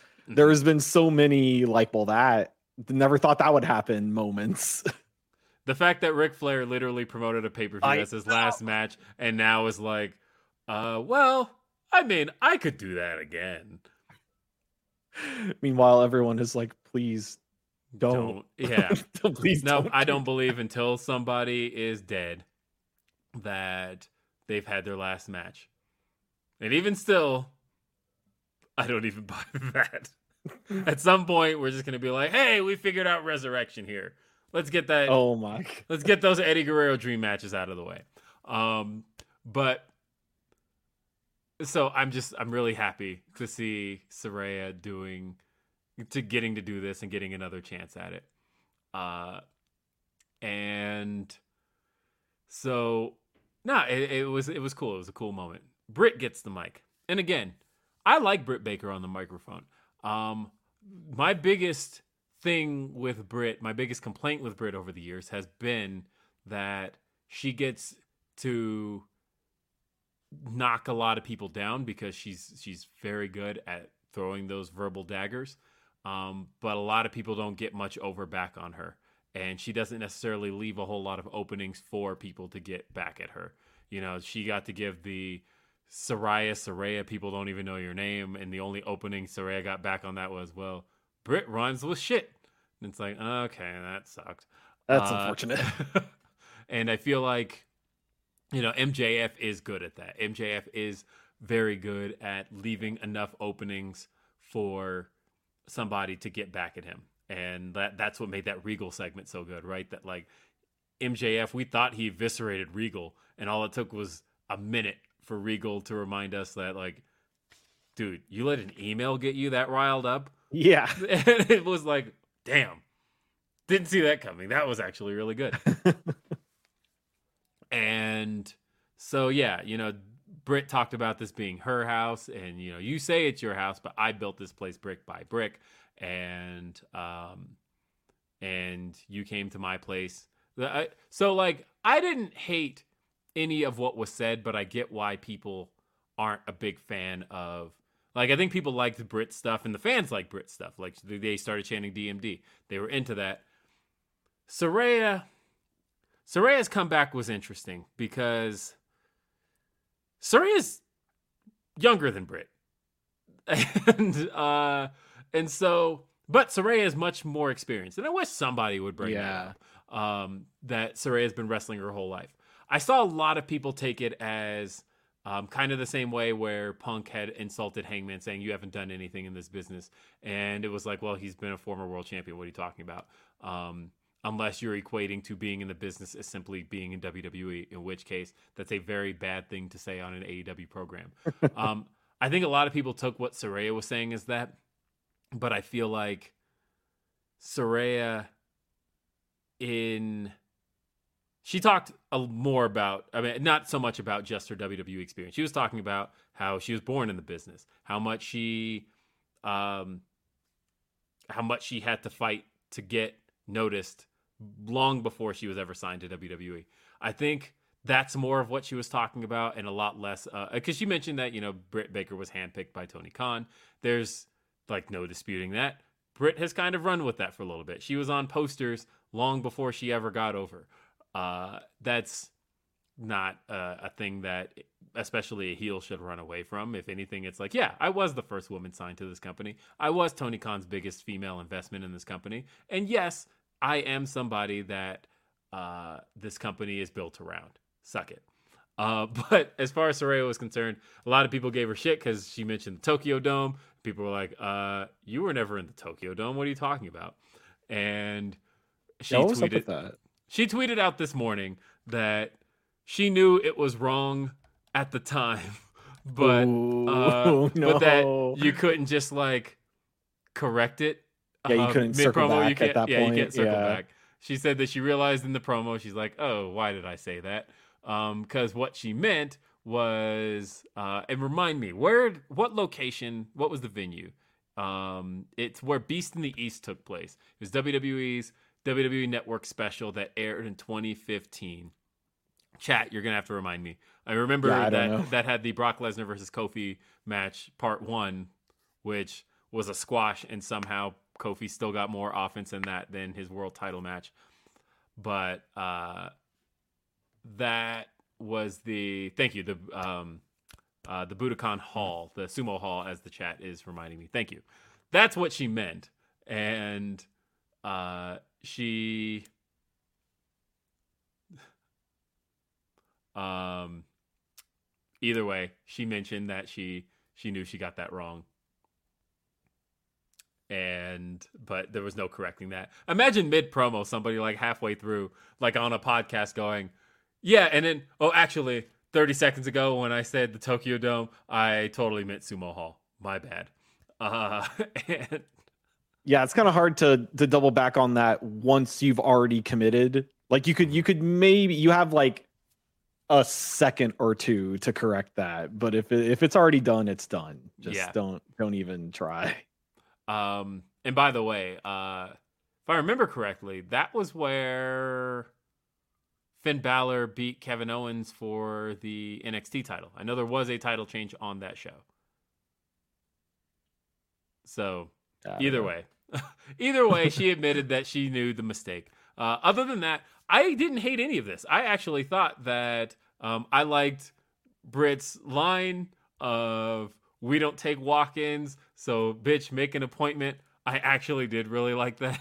that was really good that that very in character very very thematically correct Uh, and as far as Saraya was concerned, it felt like Saraya was losing a lot of the crowd, and I think it, part of it is because AEW fans are very loyal to their product, and I think that Britt, everything Britt was saying was resonating with them as far as, oh look, another outsider coming to take my spot. that crowd Uh, also just seemed a little weird all night. They were just kind of they, they they seemed a, a little down on like when the show was trying to pick up they seemed like they they weren't reacting as big as they could have for some stuff I could i don't see know that. it was just it was just a little weird all night Uh, we did see, um, that like either way, it was announced. Britt Baker is going to take on Saraya. It's so funny how, like a couple weeks ago, people were like, you know, full gear card really isn't seeming like things are coming together for it, and now it's looking like there's going to be 11 matches on the card by the time the show rolls around. Holy shit! That's how many matches All Out had. Oh, they're saying I've gone robotic. Uh, yeah okay. Well, Noah, you're gonna have to sit here by yourself while I, I refresh. cool great how's it going over oh i am how's that work hi oh you get to see more of my setup here Yeah. Some of, uh, somebody asked Garfield me hi. recently why that doesn't happen on Grapsody or any of the other shows I do. I will tell you why, folks. So, uh, apparently, the protocols in which the, our, our streaming solution works, um, works differently on three way chats than it does one on ones.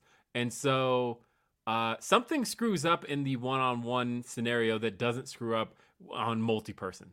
It's very interesting. Huh.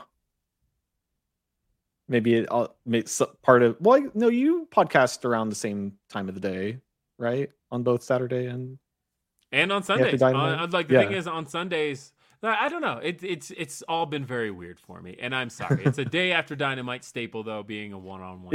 yeah. So, continuing on, we are the best friends. Um. Oh, I want to backtrack real quick. There was a big announcement made on this show. I don't have enough detail on this announcement to speak confidently. I guess it's not that I don't have enough detail, it's that I don't have enough confirmation. So once I have a little more confirmation, I'll talk about it. But at the same time, it's AEW's announcement to make. It's a big announcement. If I come across any details, it'll definitely be reported because that's what we do here at Fightful. But AEW did announce officially the UK tour. Oh, okay. That's huge, right? What? They, hmm. They announced. How, on Dynamite, they did reveal that they're going to be hitting the UK in 2023. Oh, huh. Um, and uh, as as far as when, we don't know. Uh, and where, we definitely don't know. But they said they're going to officially reveal all of those details on next week's Dynamite. I hope they go to PAC's house. that would be great.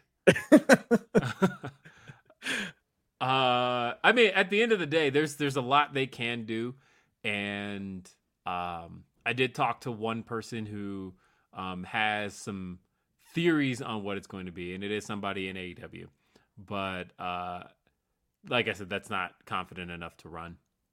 Um, so because I think they're also somewhat speculating, but of course that's that's inside speculation. so uh, it was basically just the confirmation that next week you're going to get the full on announcement. I can't help but wonder exactly what it's all going to be and when and where. Um, and then Tony told the crowd last night that they're apparently going to get a pay per view. That running. Oh, Boston, in the UK? No, Boston. He was specifically. Oh, in Boston. Okay. He told the Boston crowd that they're getting a pay per view. As far as UK is concerned, I don't know what they end up doing. Um, I hope yeah. it's a pay per view. That'd be cool. Uh, my guess is that it's just going to be like Dynamite Rampage. Probably. But we shall see what it ends up being. But yeah, he did tell that Boston crowd that, hey, we've run this crowd enough times. Probably time to give you guys like a pay per view or something. Yeah, no, that totally that totally checks out with the, how how often they return there. Like, hey, we should probably do something big here. yes. So uh, lots of show news as far as that's mm-hmm. concerned. Um, but yeah, I don't have a whole lot more detail on where it's going to be and when, but AEW is going to announce that very, very soon here. I feel like Dallas is kind of getting up there too. Because I feel like every time they come to Texas, they're always like around the Dallas area. And I'm posted up around Houston and I'm like, well, they've only been here twice, but they've been to the Dallas area like I want to say they've hit Dallas times than that. Dallas they've hit what three times, and then the fourth is going to be this upcoming show. I guess if you count Ring of Honor, so. they've hit Dallas. Uh, this will be the fifth coming up, right? Because they've done. I think so. They did that infamous show with the Phantom Punches. Uh, that was Dallas, the one that everybody thought was going to be the end of the company uh, at the end of 2019 and then they returned to Dallas for Winter Is Coming last year. Uh, and then they were there this year for Supercard of Honor, but that was already booked. So I don't even necessarily count that as an AEW show. It was more like a okay, AEW production has taken over this show. Yes. And I will say, yeah. it was all AEW crew there. Um, like uh, from cameramen to production, like everybody yeah. saw at that Ring of Honor show, it was all AEW people. Uh, so you could almost say it was a Ring of Honor show, um, and or it was an AEW show. And then what they were there for that Battle of the Belts earlier this year, uh, and now they've got Winter Is Coming coming up. So I guess technically Tony has run five shows there. or will have run five shows there at the end of this year. Um, but so it's been just as much as as Boston. Yeah. But you could also say that they kind of gave Dallas a pay per view in that Supercard of Honor show, and uh, what Arlington's getting the Ring of Honor show coming up here soon. Best friends. What the hell was this segment? The- I don't. so weird. This was so weird, and like, oh, you're a robot again. started. Am I really? Yeah. Okay. Uh, Noah, take over for five. okay. Here I here we go. Uh, yes, that's that's uh Fr- Freddie Garfield over there. I also have my Freddie glove. Uh, cat tree back here. Sometimes cat hangs out. He's actually on the tortoise terrarium over there right now. Well, Uh, now you're nobody can see your tortoise terrarium. You have a tortoise terrarium? Wait, let's I talk do. about this. Wait, wait, wait, wait. All right, we got to talk about the tortoise terrarium for a second. yeah, so we have a tortoise. Uh, he's about. I think he's almost three years old now. His name is Tortimus Prime. Um, Tortimus yeah, Prime. he hangs out. He's in the log right now. Yeah. That rules. Yeah, my wife we used to have rats. We're we're currently ratless, uh, but we live in a one bedroom apartment and my wife has a, a large heart for animals. so we have we have two cats as well. Um, we're kind of almost running a zoo out of here at the moment, but and there's there's more pets on the list that we'll I mean, be adding in I- the future. I get it. My wife is also a big animal person. We have two cats. I did have two dogs at one point. Um, they just weren't right for our home, and we did rehome them last year. Um, but I do have two cats that make cameos in the background. We also have a snake. We also have a oh, snake. a yeah. I mean, well, the thing is, and then there's also uh, my daughter has a betta fish that the cats nearly murdered uh, uh, on her my daughter's last trip to. She went to a birthday party. It was a slumber party, and she left the door open, and the cats. Um, basically, it is one of those things where, where the we tell my daughter frequently, close, your door when you leave. The cats want to eat that fish. Yep. So You're uh, a robot again, by the way. I don't understand at all, guys. this is a real problem, an actual problem that I'm getting pissed off about. Bear with it. Two seconds. We got this. We can see more of my room. Uh, there's a Sonic print over there for all the Sonic Frontiers freaks out there, and I say that with much love.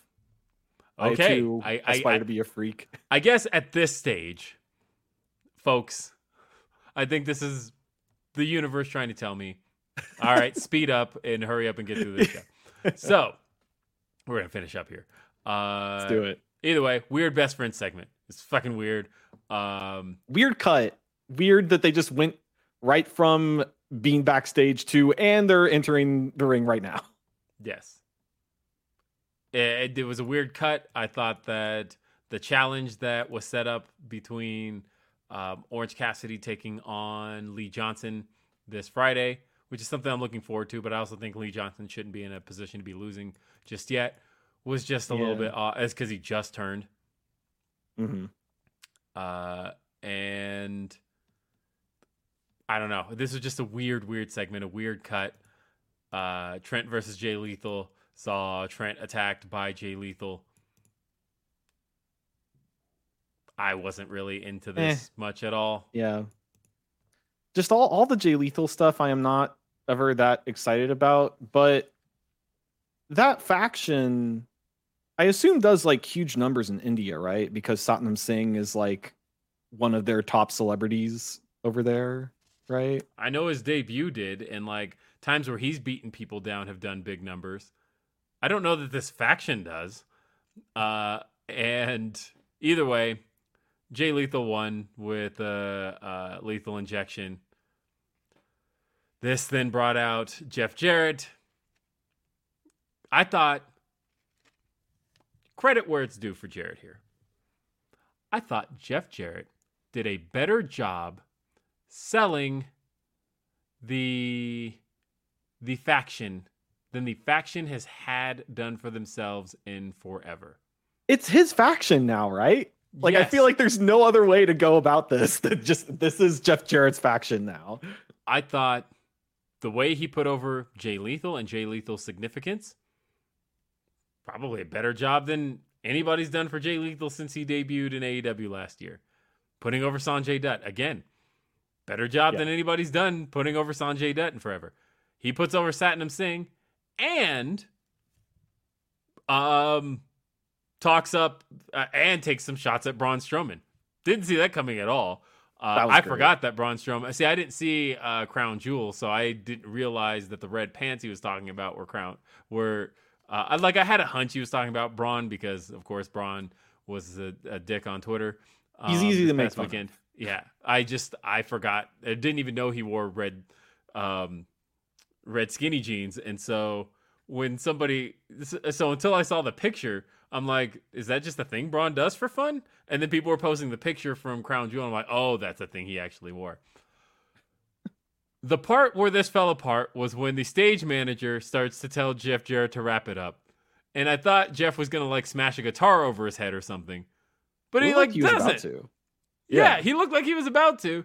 And then the guy just like runs off. And I'm like, was that like an actual stagehand? Yeah, and then they start playing the music. I don't know because they framed him so well. I assume it was part of the show. I know, and I, I think it was, but just a matter of what was that supposed to be? That whole thing just like fell apart. I hated this after uh, from the moment they did the stagehand thing. I don't know. I didn't like it. That was very strange. So, how do you feel? I know some people are saying this jokingly, but how do you feel about this potentially being a TNA invasion type faction? It better be over at full gear. That's it. like, like I'm hoping this is just a hey, Jeff Jarrett and Jay Lethal teaming up against Flair and Andrade did well, so let's have Sting and Darby do the same thing. But like, I don't want this to go any further. Yeah. So as someone who was not watching professional wrestling around the time that Jeff Jarrett was relevant, uh, you know, at his most relevant, uh I am I am being entertained by this. Like the most I know about Jeff Okay. Jarrett is that uh I know what a slap nuts is. That's like the most I know about Jeff Jarrett. Do you? Because uh, let me tell you, let me tell you, Noah Stewart.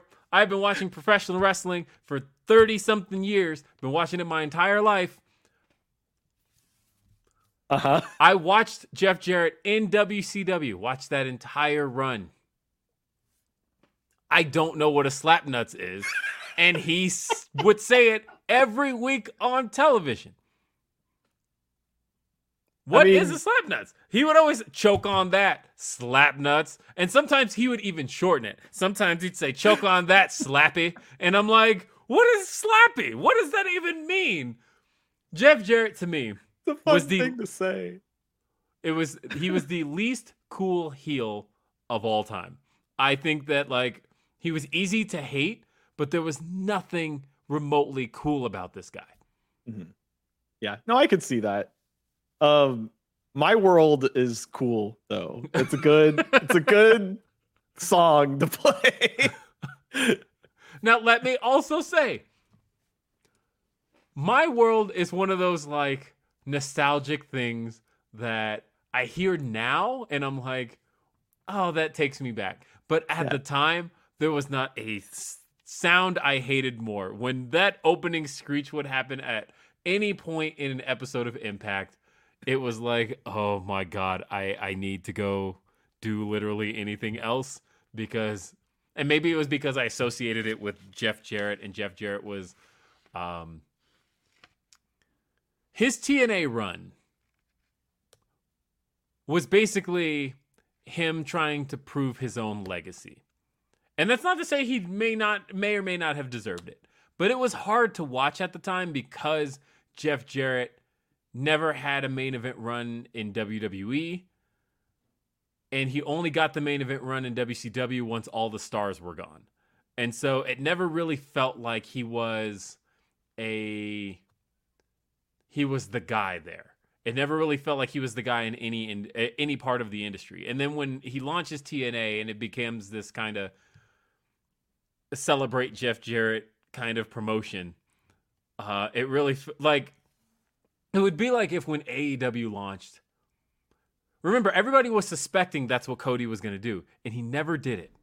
Right. Right. Everybody Yeah, was he kind of went out of his way to not have that happen. Yeah, exactly. Everybody was suspecting Cody was gonna Jeff Jarrett his the AEW. They was like, okay, Cody's starting a promotion here. He's gonna make himself world champion and he's gonna dominate the show pretty much till he's forced out after uh I don't know, somebody steals brandy or something. But um the and that didn't happen. It didn't happen at all. And it turned out that Jeff Jarrett may be the exception and not the rule for that. But either way, Jeff Jarrett. Uh, and the thing is, I think, I think he can end up being a really good thing for the business in terms of um, peacemaking. He has a, historically been a really good peacemaker, just simply based on the fact that he knows so many people have connections to Jeff Jarrett, and he has saved a lot of people in pro wrestling over the years. Um, he's given a lot of people their breaks, and so a lot of people have some this really they have this fondness for Jeff Jarrett, and I think in that environment he'd be good for that. I also think that he look regardless of uh, cause and effect, you can say that Jeff Jarrett, when he was in charge of uh, events for WWE, live event business went up, and AEW is about to do you know they we heard last week that they were about to um, venture into some overseas promoting and jeff jarrett has a lot of uh, experience with that and he'd be the guy to have on board when you start running these uk shows oh that makes sense yeah totally i just don't know that i want to see him on screen that's all you're just you're just hoping that he has more of a a behind the scenes role than an on tv role going forward that's it that's all I mean, sure, give, yeah. him, give him his flowers, I guess, if that's what he's here after. Uh, we had a Jon Moxley William Regal promo. Um, and oh, wait, Graham B asks, he says, "So, how do we get to coffin drop through a guitar?" Yes. Uh oh, they should it. do a coffin match, but the coffin is shaped like a guitar. Yes, yes, yes, yes. That's the move. That's the move for sure. Yeah. Oh, that'd be good. Make me Booker. Make um, that happen. uh, but yeah, I, I, I, don't know. But yeah, we had the Moxley promo. Um, this was where I'll agree with you on the crowd. I thought that the crowd was like, "Yeah, Moxley, we love Moxley," but I felt like they weren't necessarily giving him much as far as reactions to the things he was saying here. And I loved everything Moxley was saying here. Uh, yeah. And again, it was it was another one of those promos to keep um hold on i got a message but uh, it was another one of those to remind us that mjf says a lot of things but has he necessarily proved a lot of things? And moxley basically came back at him. And he talked about uh, you know you call yourself the devil. Well um, i i know the devil and you are not the devil. And somebody in the crowd yelled vince mcmahon! And I thought that was actually quite funny. Oh my gosh. Uh, so no, I thought the promo worked. I thought everything in the promo yeah. was good and was working. I thought the crowd wasn't necessarily giving him what he was looking for out of it. Uh, but nah, I, I don't know. Moxley's always good on the mic, and I think this was a much more defined Moxley. He told the story of the first time he encountered Regal and then the second time he encountered Regal and how he gave it back to him, and that's how they became close. Again, I'm still looking forward to the match. Uh, I think this buildup probably could have used MJF being on TV, but for the most part, uh, I I am I am looking forward to what the outcome of Full Gear ends up being. It has to I be MJF be winning, cool. right? Oh yeah, no, I, I fully believe that MJF is winning the title, and even though it was overshadowed the last time they had a match at you know that all out where Matt Hardy Humpty Dumpty to himself. Um, I still remember really liking that match. It's very good, and Uh, so it's very promising that this will also this match will also kick ass. yeah, and honestly, MJF is, uh, I'd say, like I think the pandemic did a lot for MJF, and I say this Mhm. is a big fan of the work MJF does on screen. I think the so when you look back at early MJF stuff, when he first got in front of those early AEW crowds, a lot of his stuff is very paint by numbers heel stuff where he's just like, look at these nerds. Your football team sucks. And like he, he delivered it well, but it was all just very basic heel stuff. And I did think that the pandemic did give MJF a chance to expand upon what he brings to the table. I liked it a lot, actually. Um, to the point of where when he gets back in front of crowds, I thought we saw a much more mature heel that had a lot more depth than he had initially. Yeah, they definitely really fleshed out his characterization. I love when uh they go to his hometown and it's suddenly Bizarro Land AEW where everyone's cheering for him. Uh, even though a lot of people are cheering for him in other places lately too. But Yeah. Uh, yeah, they've really expanded his character in, in a great way. So we then saw a fairly short affair. I think it only went like seven minutes, but it was um, Skye Blue. It just in case people don't know, I'm like doing these shows off the top of my head as I remember them. But uh, I You had no- notes? I had them open, but I had to close everything out Oh, to to see to fix the the robotic issue. So not anymore. Oh, uh, no. But we did see Skye Blue go one on one with the number one contender for the AEW Interim Women's World Championship.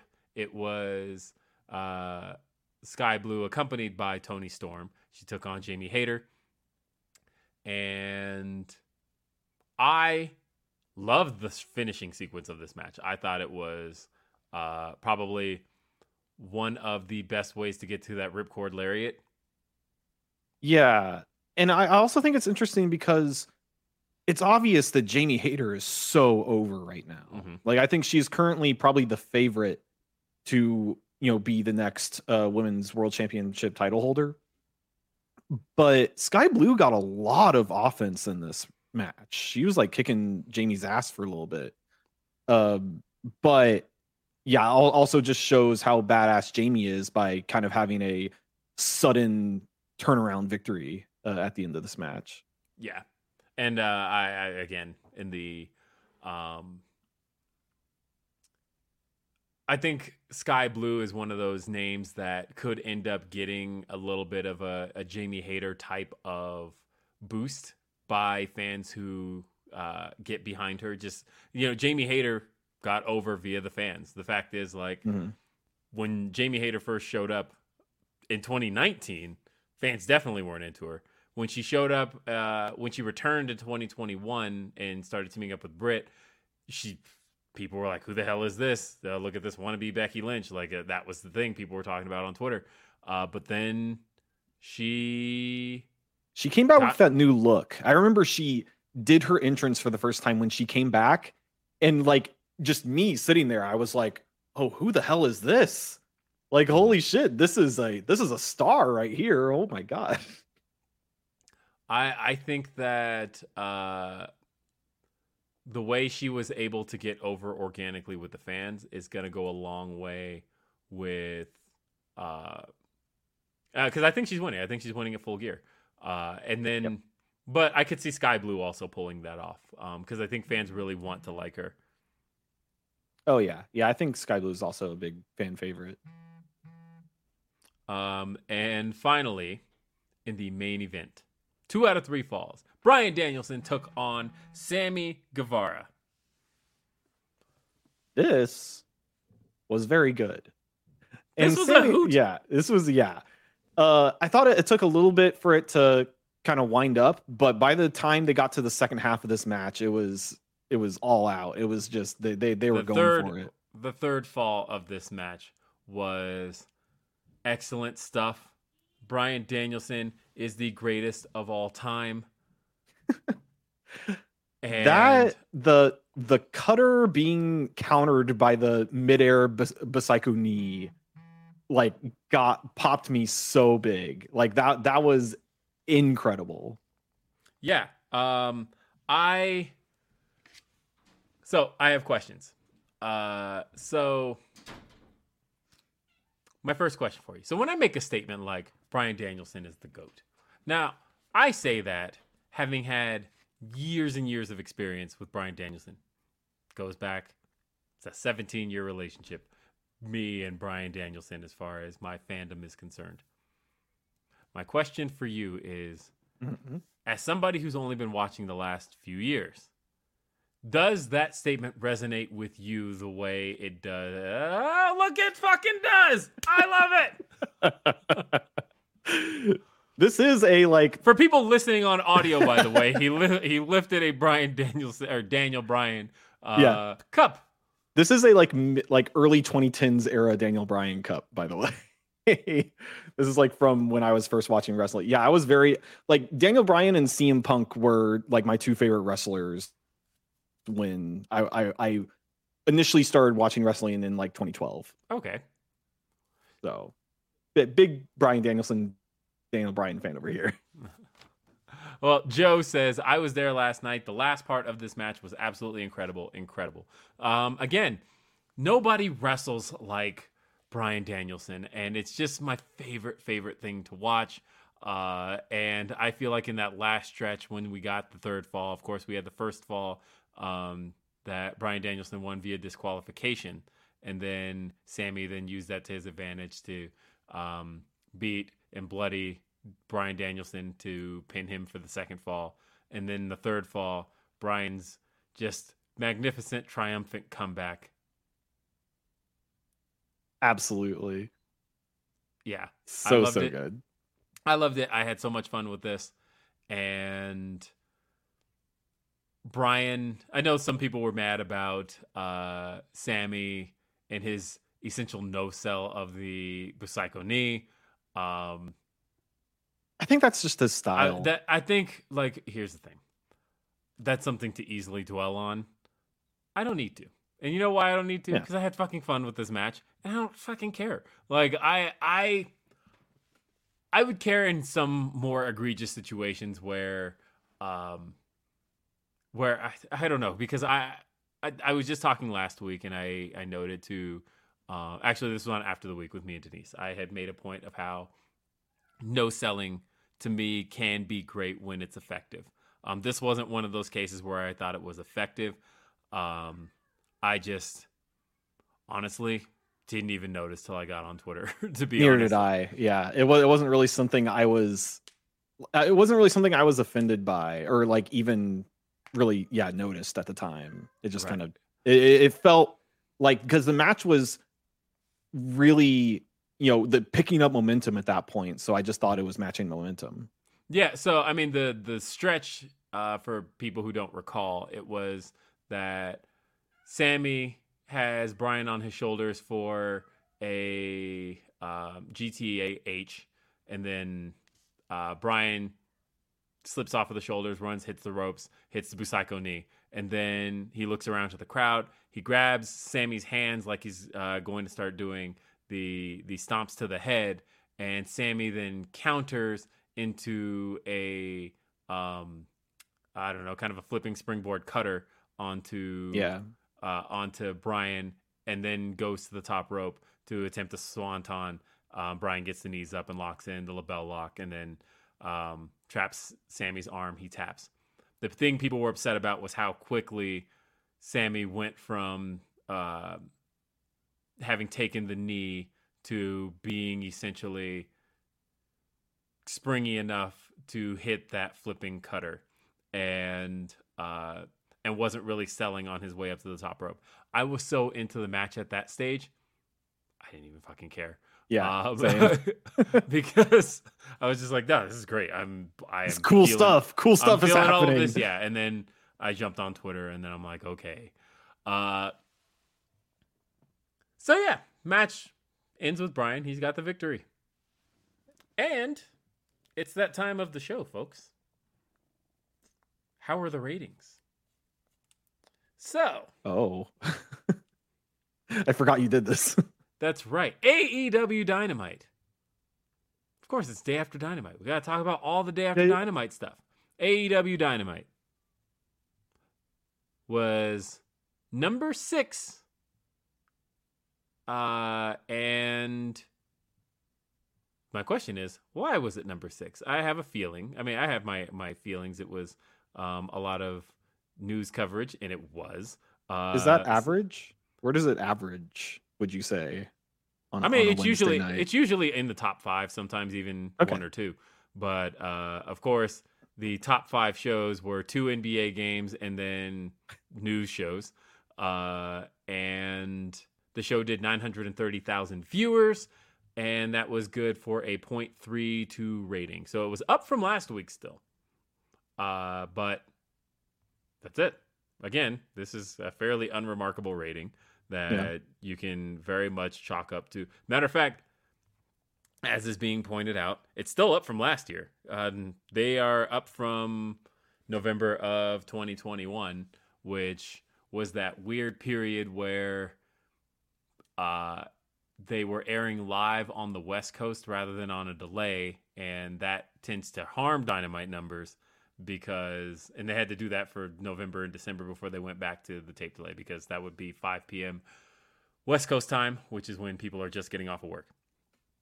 So, yeah, it was still in the top 10, um, but it was defeated by election coverage and NBA games. We know it's going to get defeated by NBA games every week, but um, Yeah, the election That's coverage, just the nature of TV. yeah. Sports Uh, dominates all.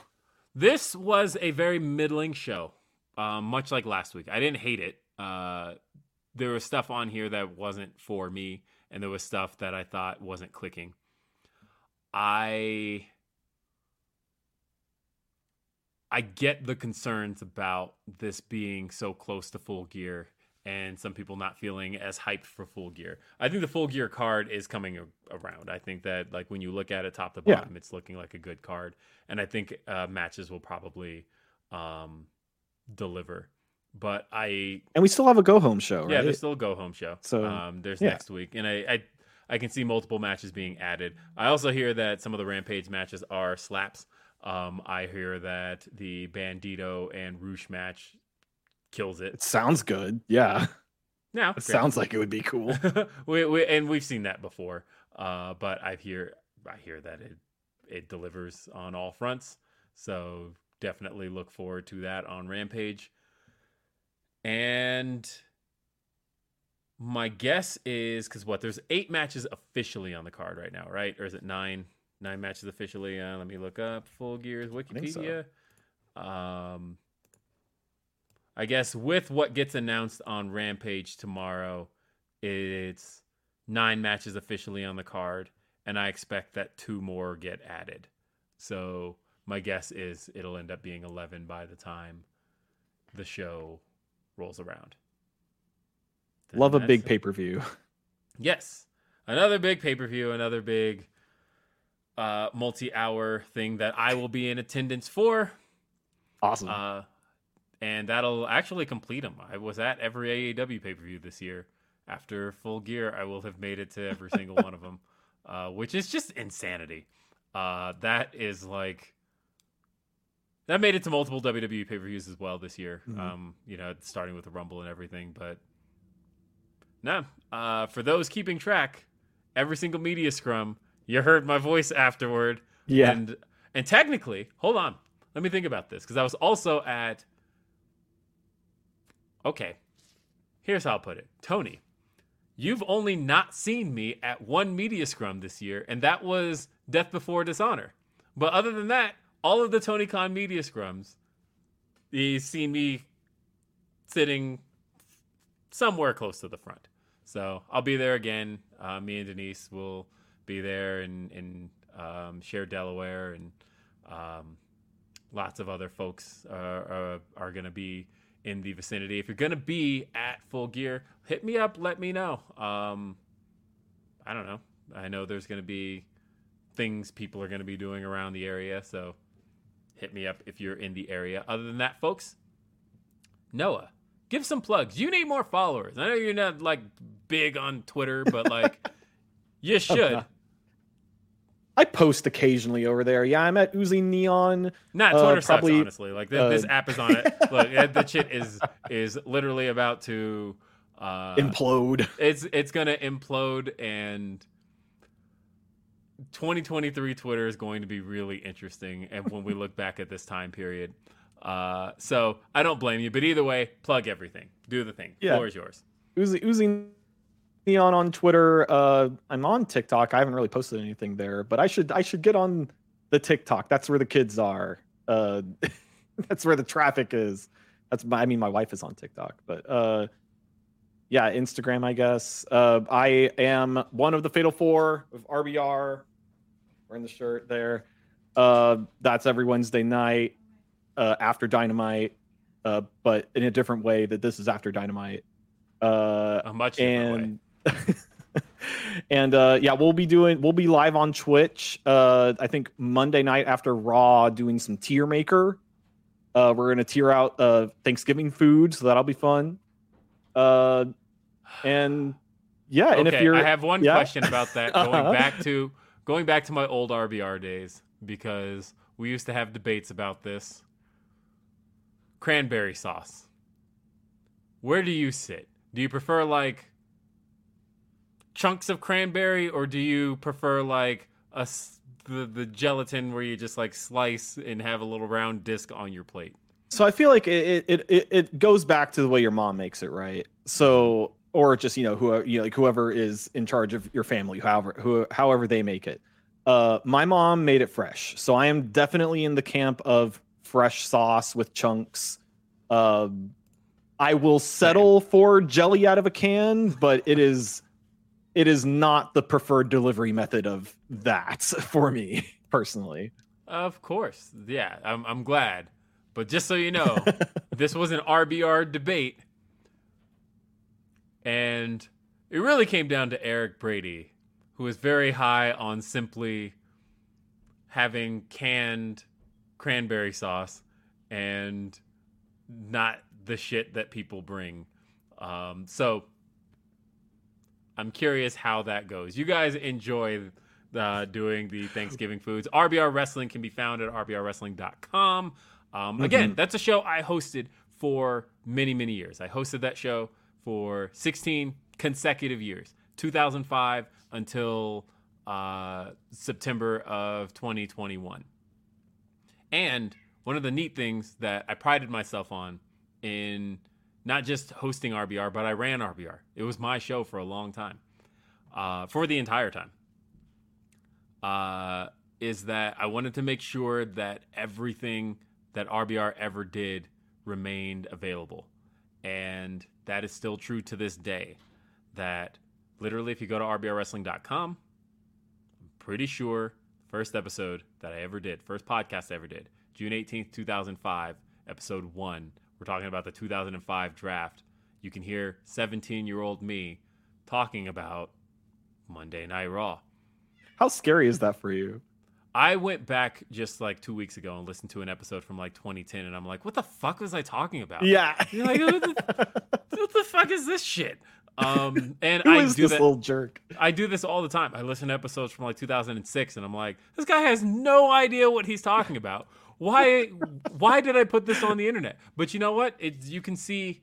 But the thing I like about it is that my growth as a person is out there publicly, and you can Yeah. listen to every single episode I ever did. And so uh, I am glad to have passed the baton to um, to guys who have kept it going, that have kept the the RBR neighborhood flowing. I still peek in on the Facebook group. I still see um, you guys doing your thing. I still I'm a part of the Discord, so I, I see. yeah we have fun in the talking about. discord Yeah, the discord I is see- good is a good time I see all that stuff, um, and so I'm really glad that a thing that I dedicated a lot of my time and energy to, that was really hard to walk away from, um, is still going strong. So Noah, I was happy to bring you on this show and uh, to have you kind of make your your fightful debut. Um, Yeah. worried about your Twitter mentions right now, uh, but either way, thank you, Noah. I appreciate you.